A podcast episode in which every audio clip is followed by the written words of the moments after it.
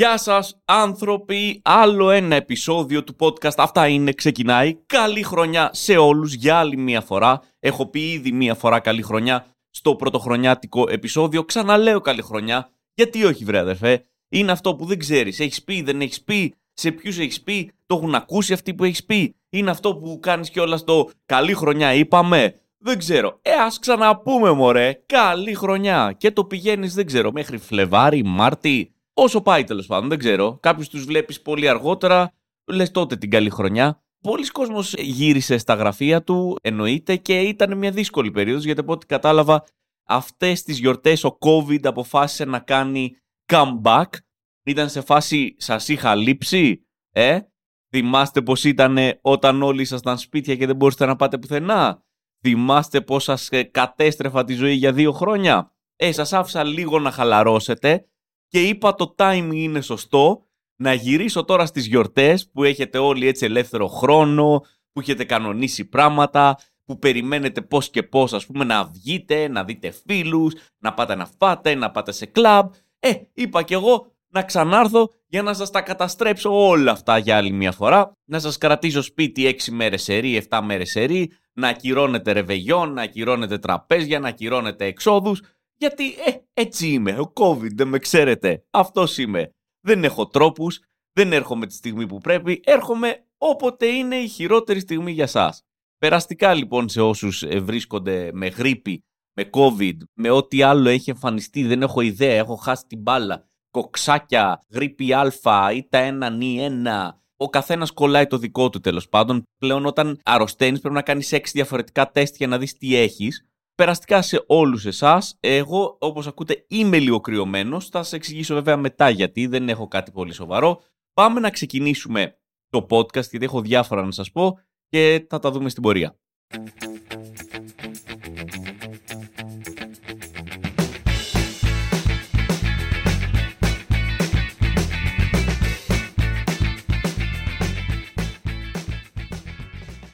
Ναι, ξεκάθαρα όπως ακούσατε, ξεκινήσαμε το podcast με το παλιό τραγούδι εισαγωγής, διότι όταν άλλαξα το τραγούδι στο προηγούμενο επεισόδιο υπήρχαν σφοδρές αντιδράσεις, τύπου λάμπρο, όχι, όχι, θέλουμε πάλι το παλιό τραγούδι, μη μας αλλάζει το τραγούδι εισαγωγής. Αυτά τα 8 δευτερόλεπτα ήταν αυτό που έκανε το podcast σου τόσο καλό και αφαίρεσες αυτά τα 8 δευτερόλεπτα μουσικής και τώρα έχει χαλάσει όλη η εμπειρία. Γιατί νομίζω οι άνθρωποι κατά βάση είμαστε άνθρωποι συνήθειας. Μπορεί κάτι να μην μας αρέσει, αλλά άμα αυτό που δεν μας αρέσει το συνηθίσουμε, μετά δεν θέλουμε να το αλλάξουμε. Τελείωσε. Δεν θέλουμε αλλαγές στη ζωή μας, ρε παιδί μου. Θέλω να ξεκινήσω όμως και να μιλήσω για κάτι το οποίο έχει συμβεί τις τελευταίες μέρες, το οποίο για άλλη μια φορά με κάνει να κάνω ένα zoom out και να λέω ρε, τι γίνεται, τι ζούμε; Μιλάω για όσους δεν ξέρετε για ένα φίλτρο το οποίο έχει εμφανιστεί στα social media, το φίλτρο 1930.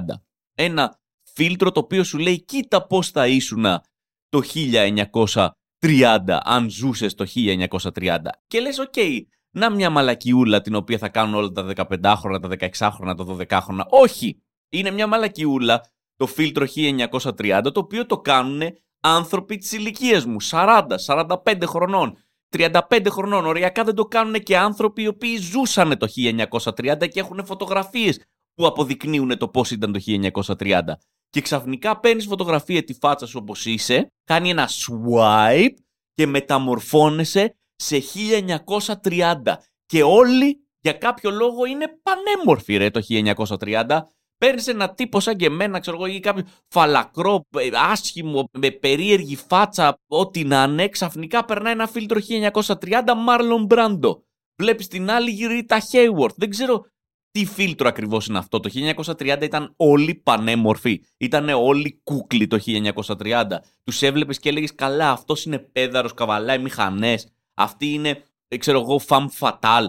Αυτό είναι το φίλτρο του 1930. Το 1930 το οποίο παρεπιπτόντως είναι το Great Depression, είναι ο Μεσοπόλεμος, είναι μια κατάσταση όπου όλοι πεινάγανε, ψοφάγανε, πέφτανε στα πεζοδρόμια, δεν μπορούσαν να ζήσουν, δεν είχαν φαγητό να φάνε, αλλά για κάποιο λόγο το 1930 στο φίλτρο του TikTok είναι μάλλον η πιο cool περίοδος που ζήσαμε ποτέ ως ανθρωπότητα, η περίοδος στην οποία όλοι φαινόμαστε σαν μοντέλα.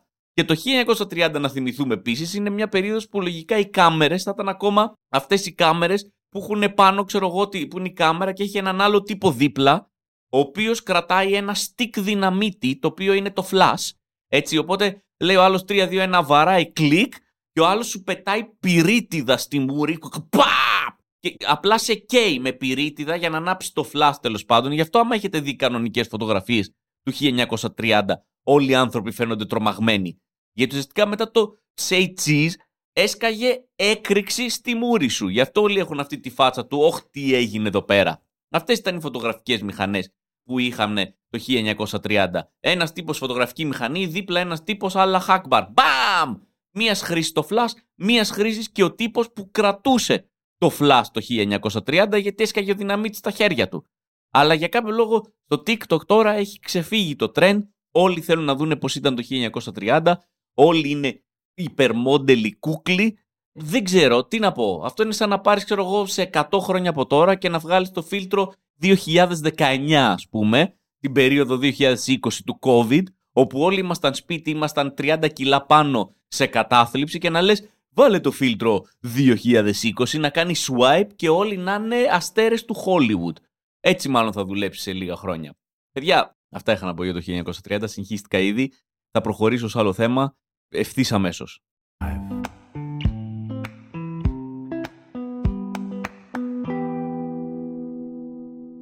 Λοιπόν, θέλω να σας μιλήσω για μια εμπειρία την οποία έζησα μέσα στις γιορτές. Η εμπειρία αυτή ήταν ότι μετά από πολλά χρόνια που ήθελα πάρα πολύ να κάνω αυτό το ταξίδι, πήγα επιτέλους για λίγες μέρες στη Φιλανδία, εκεί στο βορρά, εκεί που ξεκινάει ο αρκτικός κύκλος, για ένα ταξίδι, περίπου πέντε μέρες ήμασταν εκεί, ένα Απίστευτο μέρος. Πολύ συζητιέται τελευταία γιατί εκεί είναι και το χωριό του Άι Βασίλη. Δεν ξέρω πόσοι σκέφτεστε να πάτε, πώς θα θέλατε να πάτε, πώς έχετε ακούσει πράγματα για τη Φιλανδία. Θέλω να αφιερώσω λίγο χρόνο σε αυτό το podcast έτσι. Θα να κάνω ένα μικρό οδηπορικό, βρε αδερφέ. Ένα ντοκιμαντέρ στη Φιλανδία μέσα από τα μάτια του Λάμπρου. Να σας πω αρχικά ότι είναι μια εμπειρία η οποία είναι πρωτόγνωρη. Δεν έχω ξαναζήσει κάτι τέτοιο στη ζωή μου. Πάρα πολλά ταξίδια όταν τα κάνεις μοιάζουν. Δηλαδή, άμα πας σε μια ευρωπαϊκή πόλη, Σίγουρα κάθε ευρωπαϊκή πόλη είναι διαφορετική μεταξύ της, αλλά παραμένει μια ευρωπαϊκή κατάσταση. Ακόμα και αν πηγαίνεις στην Αμερική, πάλι είσαι σε μια δυτική κατάσταση όπου τα πράγματα μοιάζουν. Όταν πηγαίνεις στη Φιλανδία, είναι κάτι άλλο. Ειδικά όταν πηγαίνεις, ξέρω εγώ, τους χιονισμένους μήνες, βλέπεις ένα τοπίο το οποίο δεν το έχεις ξαναδεί στη ζωή σου. Είναι όλα, όλα χιονισμένα, όλα είναι άσπρα. Δεν υπάρχει οριακά άλλο χρώμα. Απλά είναι σαν κάποιος να πήρε μπογιά άσπρη και να την πέταξε παντού. Βλέπεις έλατα και οποιοδήποτε άλλου τύπου δέντρο, το οποίο είναι όλα χιονισμένα και είναι όλα λες και είναι ζωγραφισμένα στο χέρι από τον Bob Ross. Λες και πήρε το έλατο και είπε τώρα θα του βάλουμε χιόνι εδώ πέρα και πήρε έτσι τη βούρτσα του και άρχισε σιγά σιγά να του προσθέτει χιόνι. Έκανε και έτσι μια μουτζούρα, λέει όχι δεν κάνουμε λάθη εδώ πέρα, κάνουμε χαρούμενα ατυχήματα. Όλα είναι τέλεια. Κάθε δέντρο είναι λες και είναι ξεχωριστά ζωγραφισμένο. Άλλο βασικό χαρακτηριστικό της Φιλανδίας αυτή την περίοδο είναι, παιδιά, ότι έχει 4 ώρες μέρα. Όλο το υπόλοιπο είσαι στο σκοτάδι. Ο ήλιος δεν βγαίνει καν. Απλά σκάει, ξεμητάει, λέει Γεια. Παρεπτόντως, εδώ είμαι. Δεν θα με δείτε ολόκληρο. Θα δείτε μόνο, ξέρω εγώ, το μέτωπό μου σήμερα και για όλες τις μέρες. Είναι σαν ένα μόνιμο ξημέρωμα 4 ώρες. Αυτό σου δίνει. Τύπου, έλα, ετοιμάσου, το ζησε, αντίο, τα ξαναλέμε αύριο. Και λέμε αύριο αν δεν έχει σύννεφα. Γιατί αν έχει σύννεφα, παίζει και να μην σκάσω καθόλου. Παίζει απλά να ζήσεις το απόλυτο σκοτάδι για 24 ώρες ερή. Είναι μόνο 4 ώρες λοιπόν το φως. Ένα πανέμορφο φως προφανώς, γιατί είναι ένα μόνιμο ξημέρωμα. Και το υπόλοιπο είσαι στο σκότος. Είσαι στο σκότος και χάνεις την αίσθηση του χρόνου. Δεν μπορείς να καταλάβεις τι γίνεται. Όταν πρακτικά νυχτώνει μία μισή δύο το μεσημέρι, δεν, δεν ξέρεις τι γίνεται. Δηλαδή, όταν τρως μεσημεριανός μες στις 3, είναι ήδη μια μισή ώρα βαθύ σκοτάδι. Οπότε τελειώνει το μεσημεριανός σου και το μυαλό σου λέει Α, μάλλον είναι η ώρα για ύπνο. Και σου λένε Όχι, είναι μόνο 3 το μεσημέρι. Δεν μπορείς να πας να κοιμηθείς. Έχεις ακόμα να ζήσεις και άλλες ώρες. Το άλλο φυσικά χαρακτηριστικό της Φιλανδίας είναι το κρύο. Και όταν λέμε κρύο, παιδιά, μιλάμε για κρύο. Ακραίο κρύο. Μιλάμε για μείον 30 είδαμε μείον 32 και έλεγε feels like μείον 37. Βασικά ξέρεις κάτι, feels like death. Feels like I shouldn't be here.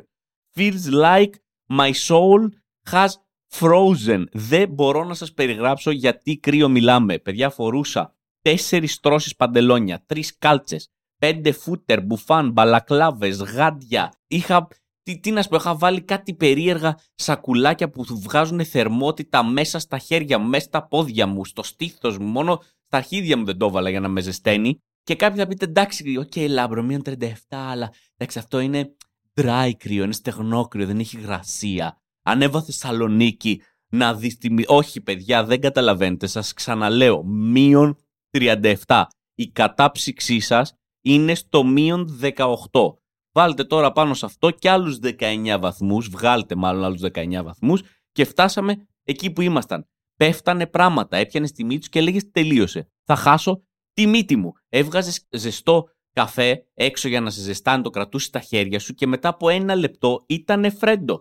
Δεν μπορούσες να τραβήξεις φωτογραφίες. Έβγαζες το γάντι, έπεφταν τα δάχτυλά σου. Έπαιρνε αέρα, κατέβαζε αέρα, αλλά μετά μέσα στα πνευμόνια σου αυτό γινόταν μια μετατροπή όπου γινόταν παγάκια. Κατέβαζες παγάκια. Τι να σου πω, στην Ελλάδα, καμιά φορά από τη θερμοκρασία, τη διαφορά θερμοκρασίας παγώνουν τα γυαλιά. Στη Φιλανδία, θολώνουν μάλλον τα γυαλιά στη, στην Ελλάδα. Στη Φιλανδία παγώνουν. Παγώνουν, όταν λέω παγώνουν, παγώνουν, πιάνουν πάγο. Δεν μπορείς να τα καθαρίσεις. Πρέπει να μπεις μέσα, να πάρεις σε σουάρ και να τα ζεστάνεις για να λιώσεις τον πάγο. Ζούσαμε ακραίες καταστάσεις. Δηλαδή, τύπου έπιανε, τι να σου πω, πάγο το μουσι έπιανε πάγο το μαλλί. Η κόρη μου έβγαζε μίξα και γινόταν σταλακτήτη. Ένα μισή μέτρο μίξα η οποία πάγωνε και απλά υπήρχε στη μύτη της και έπεφτε προς τα κάτω. Εξαφανιζόντουσαν πράγματα. Καλά, το παίο και τα γενετικά όργανα μην το συζητήσουμε. Με το προσγειωθήκαμε ροβανιέμι, το πουλί είπε απλά ένα. Έκανα. και είπε τα λέμε. Τα λέμε, ξαναβγάλτε με όταν θα γυρίσουμε σε μια νορμάλ θερμοκρασία. Εγώ αυτό εδώ πέρα δεν θα το ζήσω. Το οποίο πάντα όταν το συναντάω όλο αυτό, όλες αυτές τις ακραίες καταστάσεις, πάντα αναρωτιέμαι, ποιοι είναι οι τρελοί άνθρωποι οι οποίοι αποφασίσανε ότι αυτό είναι το μέρος που θα πάνε να ζήσουν. Βλέπεις ανθρώπους, βλέπεις πολιτισμούς οι οποίοι χτίστηκαν σε μέρη και λες, ρε παιδιά, τι σκεφτόσασταν; Οι άλλοι, ξέρω εγώ, στην Μπουμπία πήγανε, χτίσανε την πόλη τους κάτω από ενεργό ηφαίστειο. Δίπλα, στην πλαγιά. Βλέπανε τη λάβα να πέφτει και έλεγαν εδώ ρε, εδώ είναι η φάση, εδώ να χτίσουμε την πόλη μας. Οι άλλοι πήγανε στη Φιλανδία, παίζει να πήγανε καλοκαίρι. Να ήταν, ξέρω εγώ, 20 ώρες μέρα, να ήταν τι φασάρα εδώ πέρα, δεν νυχτώνει ποτέ, ζωάρα. Να έχει, ξέρω εγώ, 15-20 βαθμούς Κελσίου. Και λένε εδώ είμαστε, χτίστε το. Αλλά μετά όταν ήρθε ο χειμώνας και ξαφνικά είχαν 4 ώρες μέρα, είχαν θερμοκρασίες μείον 30, μείον 35. Κάποιος δεν είπε, παιδιά, μήπως να φύγουμε, μήπως μήπως κάνουμε αλλαγία. Μήπως αυτό εδώ δεν είναι το μέρος για μας. Λογικά παίζεις για να το είπαν, αλλά πρέπει να έχει τότε 12 μέτρα χιόνι σε ύψος, να έχει σηκωθεί ο τείχος του χιονιού από το Game of Thrones και απλά να μην μπορούσαν να φύγουν.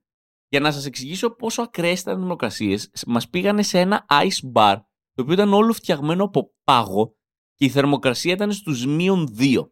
Και μπήκαμε εκεί μέσα και νιώσαμε ότι μας βάλανε σε καύσωνα σε Αύγουστο στη Λάρισα νιώσαμε ότι μας βάλανε, γιατί έξω είχε μείον 37. Οπότε μπήκαμε μέσα και είμαστε σε φάση βγάλω όλα τα ρούχα. Εδώ πέρα έχει ζέστη. Το μείον 2 ήταν το δικό μας 40 βαθμοί Κελσίου. Να πάτε παρόλα αυτά, εξαιρετική εμπειρία και θα κάνω ένα σύντομο έτσι break για να σας περάσω μετά στο κακό κομμάτι της εμπειρίας.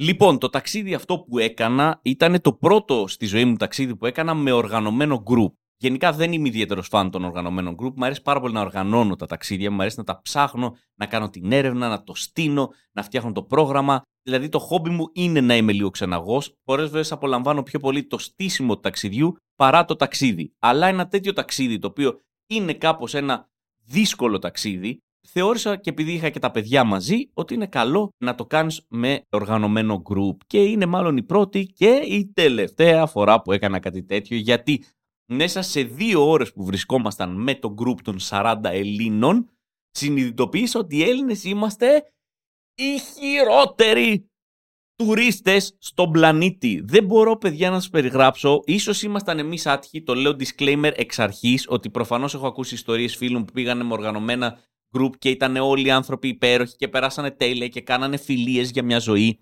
Εμάς καμία σχέση. Ακριβώς το αντίθετο θεωρώ ότι ο Έλληνας δεν είναι για πουθενά, ρε φίλε. Δεν είναι για τουρισμό. Δεν θέλει να κάνει τουρισμό. Πιέζεται να κάνει τουρισμό. Θέλει να είναι στην Ελλάδα. Δεν θεωρεί ότι υπάρχει κάποιος λόγος να φύγει από την Ελλάδα και για κάποιο λόγο πιέζει τον εαυτό του να πάει και να ανακαλύψει άλλους προορισμούς, ενώ ξεκάθαρα μέσα του δεν το θέλει. Δεν θέλει να πάει αλλού. Γιατί να πάει αλλού; Πρέπει όλοι να πηγαίνουν στα εξοχικά, στα χωριά, ως εκεί. Να λες θέλω να πάω εκτός της χώρας μου, θέλω να δω άλλη χώρα και να σου λένε όχι φίλε, συγγνώμη είσαι Έλληνας, οι Έλληνες είσαστε μπάνος τουρίστες από παντού. Νομίζεις ότι θες, αλλά δεν θες. Και δεν ξέρω πραγματικά από πού να σας το ξεκινήσω παιδιά. Αρχικά ο Έλληνας έχει αυτό το, το όλα στην Ελλάδα είναι καλύτερα. Ό,τι και να δει πρέπει να βρει κάτι αντίστοιχο με την Ελλάδα. Πρέπει κάπως να το συγκρίνει, πρέπει κάπως να το φέρει στα μέτρα του. Είναι η φάση που τον πας Λονδίνο και είναι κάπως Λονδίνο, εντάξει ρε παιδί μου, ωραίο, δεν λέω. Αυτό το δεν λέω είναι ωραίο, δεν λέω. Και γιατί έρχεται το δεν λέω, γιατί μετά θα αρχίσει το κράξιμο, θα το υποβιβάσει το Λονδίνο. Έχω ακούσει ανθρώπους να λένε Λονδίνο, ωραίο ρε παιδί μου, δεν λέω, αλλά πρακτικά εντάξει, είναι λίγο, ξέρω εγώ, σαν Ιωάννινα με περισσότερη βροχή. Ναι, φίλε, ακριβώς αυτό είναι το Λονδίνο. Είναι σαν Ιωάννινα με περισσότερη βροχή. Όπου και να τον πας, θα βρει κάτι, ρε παιδί μου. Θα πας στι Μπαχάμες. Εντάξει, Μπαχάμες πήγα τώρα, εντάξει, ναι. Ωραία, δεν λέω. Αλλά εντάξει, μεταξύ μας τώρα δεν είναι σαν μια μεγάλη ελαφώνησος. Αυτό δεν είναι οι Μπαχάμες. Όχι, δεν είναι αυτό οι Μπαχάμες. Εντάξει, σαν τη Χαλκιδική δεν έχει. Όχι, ξέρεις τι, έχει. Έχει πάρα πολλά πράγματα που είναι σαν τη Χαλκιδική. Έχει πράγματα πολλά που είναι χειρότερα από τη Χαλκιδική και πράγματα που είναι και μη σου πω ξεκάθαρα καλύτερα από τη Χαλκιδική. Είναι απίστευτο. Δεν, δεν μπορεί να το ευχαριστεί. Θέλει συνεχώς να βρίσκει αρνητικές καταστάσεις. Βρίσκεται στις διακοπές του και μανουριάζει. Γκρινιάζει. Τι να σας πω τώρα, μας πήγαν στο μεγαλύτερο δάσος της Ευρώπης, μας πήγαν εκεί με snowmobile, ας πούμε. Βγήκαμε σε ένα ξέφωτο, μας δώσανε τσάι, μας δώσανε κουλουράκια και αυτό δεν ήταν τίποτα. Γιατί είχα τύπο δίπλα μου να μου λέει εντάξει τώρα, τι να έχω εδώ πέρα. Άμα, άμα θες τέτοια εμπειρία, να σε ανεβάσω εγώ πινδό, να σε περάσω μέσα από κάτι μονοπάτια, να σε βγάλω εγώ, να σου δώσω τσίπουρο και πανσέτα. Αυτό είναι η φάση. Αυτό εδώ τι είναι. Ε, φίλε, τι κάνεις εδώ πέρα; Γιατί είσαι εδώ πέρα; Παραπονιόντουσαν για τα πάντα, παιδιά. Δεν το έχω ξαναδεί αυτό το πράγμα. Η δουλειά μου εμένα είναι να παραπονιέμαι. Έτσι βγάζω το ψωμί μου. Πήγα διακοπές πέντε μέρες, είπα off. Off από γκρίνια, εδώ πάμε να το χαρούμε. Και οι άλλοι ήταν σε φάση μην ανησυχείς, λάμπρος έχουμε εμείς. Θα κανονίσουμε εμείς να σου χαλάσουμε το ταξίδι. Παραπονιόντουσαν για ό,τι μπορείτε να φανταστείτε. Παραπονιόντουσαν για τον καφέ, δεν είναι αυτός καφές. Για το φαΐ, δεν είναι αυτό φαΐ. Άκουσα τύπο να παραπονιέται για το χιόνι, ρε. Για το χιόνι στη Φιλανδία. Τι είναι αυτό, ρε, χιόνι, πολύ μαλακό. Πούδρα είναι αυτό. Τι χιόνι είναι αυτό; Σαν να έρθεις στην Ελλάδα και να παραπονεθείς, ξέρω εγώ, για τον ήλιο.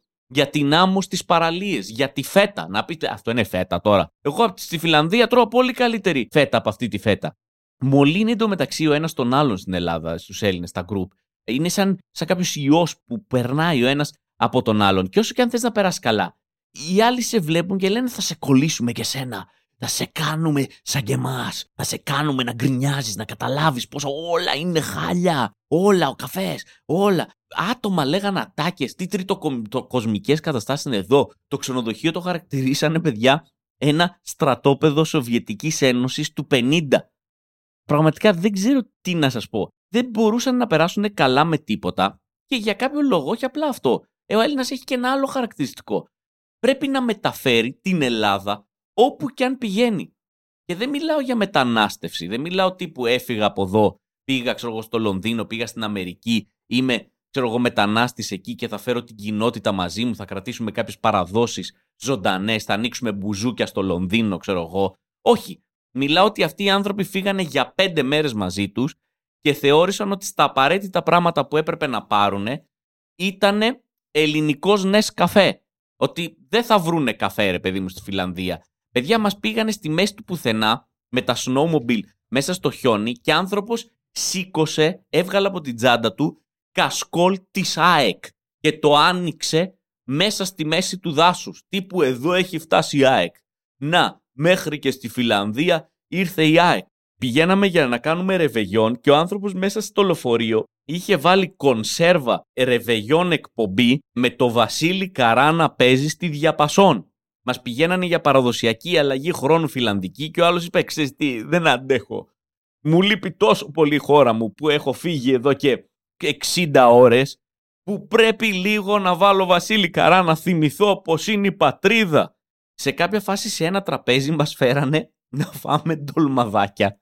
Είχαν λογικά οι άνθρωποι, τα ντολμαδάκια έχουν βγει στο εξωτερικό, κάνουν διεθνή καριέρα μέσα από κονσέρβες, οπότε πολλές χώρες πλέον έχουν ντολμαδάκια, όπως και έχουν ξέρω, και κάποιες φέτες, και σε ένα μπουφέ είχαν βάλει και ντολμαδάκια, παιδιά. Τρελαθήκανε! Οι άνθρωποι της Ελλάδας είδαν τον ντολμά και πώς έχετε δει ανθρώπους που γυρνάνε στην πατρίδα τους μετά από δεκαετίες που είναι σε εξορία στο εξωτερικό, που έχουν χαθεί, δεν ξέρω τι και, και τους προσγειώνουν, τους βάζουν κάπου και γονατίζουν και πιάνουν το χώμα της πατρίδας τους και πασαλίβονται και κλαίνε. Έτσι κάναν οι Έλληνες με τον Τολμαδάκι. Το είδαν μπροστά το μπουφέ και δακρύσανε, γονατίσανε, το πιάσανε, το φάγανε, τύπου δεν μπορώ να το πιστέψω. Ένα κομμάτι της πατρίδας μου η συγκίνηση είναι τόσο μεγάλη. Χειρότερος ντολμάς που έχω φάει στη ζωή μου παρεμπιπτόντως και αυτοί τον τρώγανε, λες και τρώγανε χρυσάφι, λες και τους είχες δώσει να φάνε, ξέρω εγώ, νέκταρ νεράιδας. Κλείνοντας το κομμάτι παράπονα για τους Έλληνες και τα γκρουπ, θέλω να πω ότι ήμασταν άτυχοι, σας το λέω ξεκάθαρα, πιστεύω ότι ήμασταν άτυχοι, αλλά η αλήθεια είναι ότι δεν μπορώ να το ξαναρισκάρω. Δεν μπορώ να πάω με γκρουπ, άμα αυτή είναι η πρώτη μου εμπειρία με γκρουπ. Και θέλω να πω ότι στη ζωή μου δεν έχω δει ιδιαίτερα το Survivor. Θα σας εξηγήσω γιατί το λέω. Έχω δει, ξέρω εγώ, μία ώρα. Ήταν απόλυτο ξεκατίνιασμα, κλίκες, κόντρες, πισωμαχαιρώματα, κουτσομπολιά, κραξίματα και δεν το άντεχα αυτό το πράγμα. Απόλυτα τοξικό περιβάλλον. Λέω όχι, αυτό δεν είναι για μένα. Το βρήκα αρκετά τραβηγμένο, αρκετά extreme. Ε, παιδιά, να σας πω κάτι, μετά από πέντε μέρες στη Φιλανδία με 40 Έλληνες, το Survivor θεωρώ ότι είναι η καλή εκδοχή των πραγμάτων. Θεωρώ ότι οι άνθρωποι στο Survivor είναι πολιτισμένοι. Έχουν παιδεία, έχουν τρόπους, συμπεριφέρονται σαν άνθρωποι. Μπροστά στους ανθρώπους που συνάντησα εγώ στο group που πήγαμε στη Φιλανδία, αυτοί είναι θεοί πραγματικά. Άραζα μαζί τους άνετα. Γιατί να σας πω και κάτι, αυτοί συμπεριφέρονται έτσι και δεν έχουν φαγητό και στέγη. Εμείς μέναμε σε ξενοδοχείο με μπουφέ και οι άνθρωποι συμπεριφερόντουσαν χειρότερα. Δηλαδή, αν μας βάζανε κάπου εμάς τους 40 για μία ώρα και μας λέγανε λοιπόν παιδιά η αποστολή σας είναι ότι πρέπει να επιβιώσετε, θα υπήρχαν νεκροί. Όχι απλά θα είχαμε διαμάχες, κόντρες, ξέρω εγώ, καυγάδες. Όχι. Θα υπήρχαν νεκροί. Δηλαδή όπως ήμασταν στη μέση του χιονιού και τσακωνόντουσαν, φωνάζανε, παραπονιόντουσαν, περίμεναν να σκάσει ο λιανός και να μας πει λοιπόν όπως είσαστε σε συμβούλιο τώρα πάμε να δούμε ποιος θα αποχωρήσει. Και όλο αυτό το λέω δεν έγινε επειδή έτσι μας είχαν στερήσει κάτι.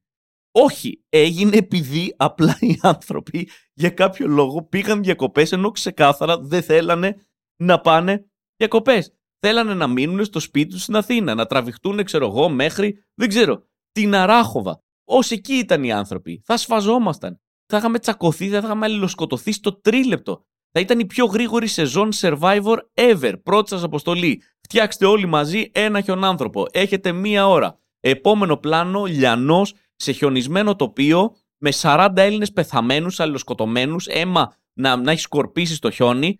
Χιονάνθρωπο που μοιάζει με χλαπάτσα, φοράει κασκό λάεκ και για μάτια έχει ντολμαδάκια και στο χέρι του κρατάει κινητό και βλέπει εκπομπή όπου τραγουδούσε ο Καράς.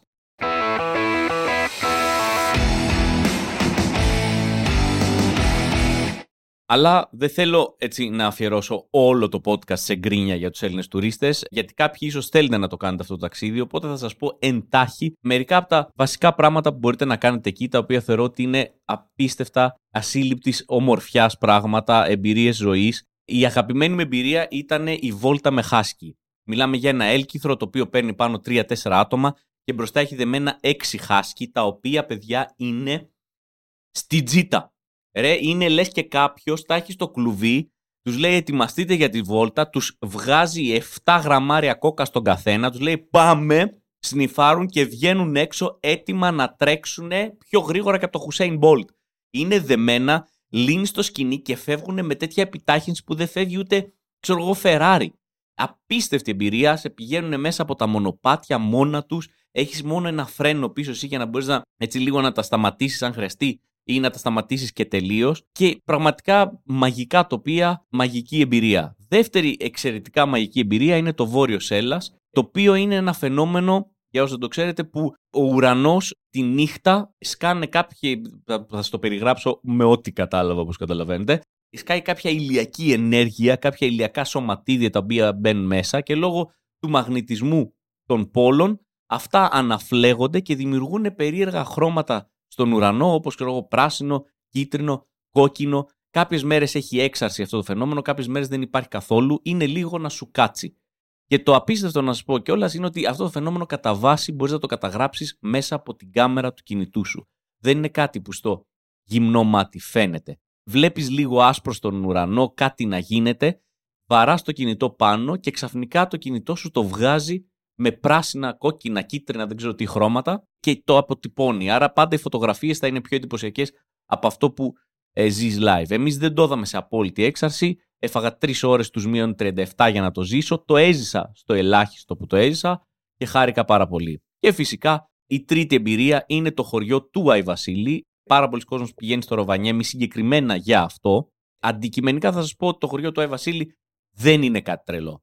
Πλέον υπάρχουν χωριά χριστουγεννιάτικα, θεματικά πάρκα χριστουγεννιάτικα σε πάρα πολλά μέρη στην Ελλάδα και στο εξωτερικό, τα οποία ξεκάθαρα το πατάνε κάτω το χωριό του Άι Βασίλη, το οποίο είναι ένα χωριό μέτριο θα το λέγαμε. Έχει ένα ταχυδρομείο που υποτίθεται ότι πας και γράφεις γράμμα στον Άι Βασίλη, το οποίο ταχυδρομείο περιμένεις ότι θα είναι ένας μαγικός κόσμος με εξωτικά και διακόσμηση χριστουγεννιάτικη. Όχι, είναι ένα απλό ταχυδρομείο ΕΛΤΑ και κάνεις μια ουρά 40 λεπτά για να στηθείς και να πας να πάρεις φωτογραφία με τον Άι Βασίλη. Μπαίνεις μέσα, είναι ένας Άι Βασίλης ο οποίος κάθεται σε ένα καναπέ εκεί και σε περιμένει. Οριακά είναι σαν να πηγαίνεις να βλέπεις συγγενείς στην εντατική. Δεν μπορεί να κουνήσει ο άνθρωπος από τα ρούχα που του έχουν βάλει, από την ηλικία του, από το μουσι που είναι 2,5 μέτρα. Απλά στέκεται εκεί, σαν να πηγαίνεις και να αποχαιρετάς κάποιον παππού σου, ας πούμε. Σου λένε καθίστε. Έχει απίστευτη κάλυψη το όλο event.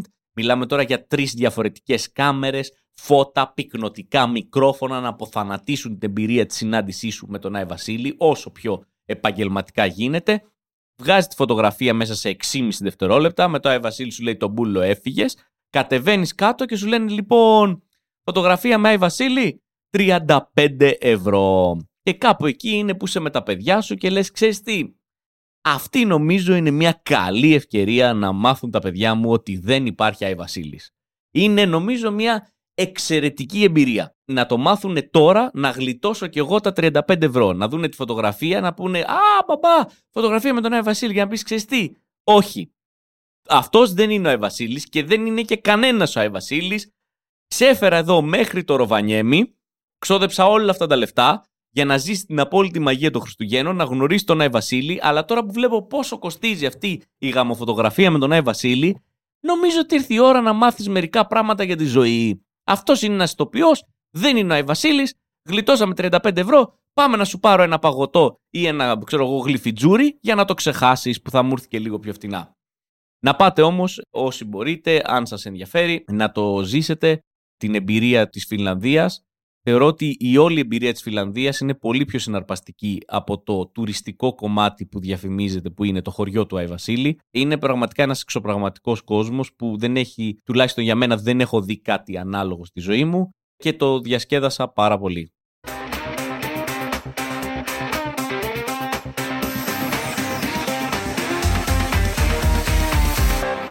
Κλείνοντας και το σημερινό επεισόδιο του podcast, αυτά είναι να σας ε, κάνω το καθιερωμένο spam, να σας πω ότι η παράσταση, η νέα μου stand-up comedy παράσταση με τίτλο Πολύ καλύτερα τώρα, ξεκινάει στις 14 Ιανουαρίου να παίζεται στο θέατρο Τζένι Καρέζ. Θα παίζετε κάθε Κυριακή στις 9 η ώρα. Μπορείτε να βρείτε εισιτήρια στο more.com. Μπορείτε να μπείτε και στο site μου και εκεί για να διαβάσετε λίγο παραπάνω για το τι έχει μέσα αυτή η παράσταση. Θα χαρώ πάρα πολύ να σας δω. Ήδη πάρα πολύ έχετε αγοράσει εισιτήρια και σας ευχαριστώ για αυτό. Και θέλω να κάνω αναφορά και σε δύο μηνύματα τα οποία έχουν έρθει. Όπως πάντα να κάνω την αναφορά μου πάνω στο μήνυμα, το καλύτερο μήνυμα δηλαδή του ανθρώπου που ακούει το podcast στο πιο τρελό έτσι με μία έννοια μέρος. Μιλάω για μία κοπέλα η οποία δεν έχω αυτή τη στιγμή το όνομα. Α, ναι, το έχω. Ορθοδοξία Σόλωνος, πανέμορφο, Ορθοδοξίας Όλωνο. Οι γονείς σου δεν σε συμπαθούσαν Ορθοδοξία.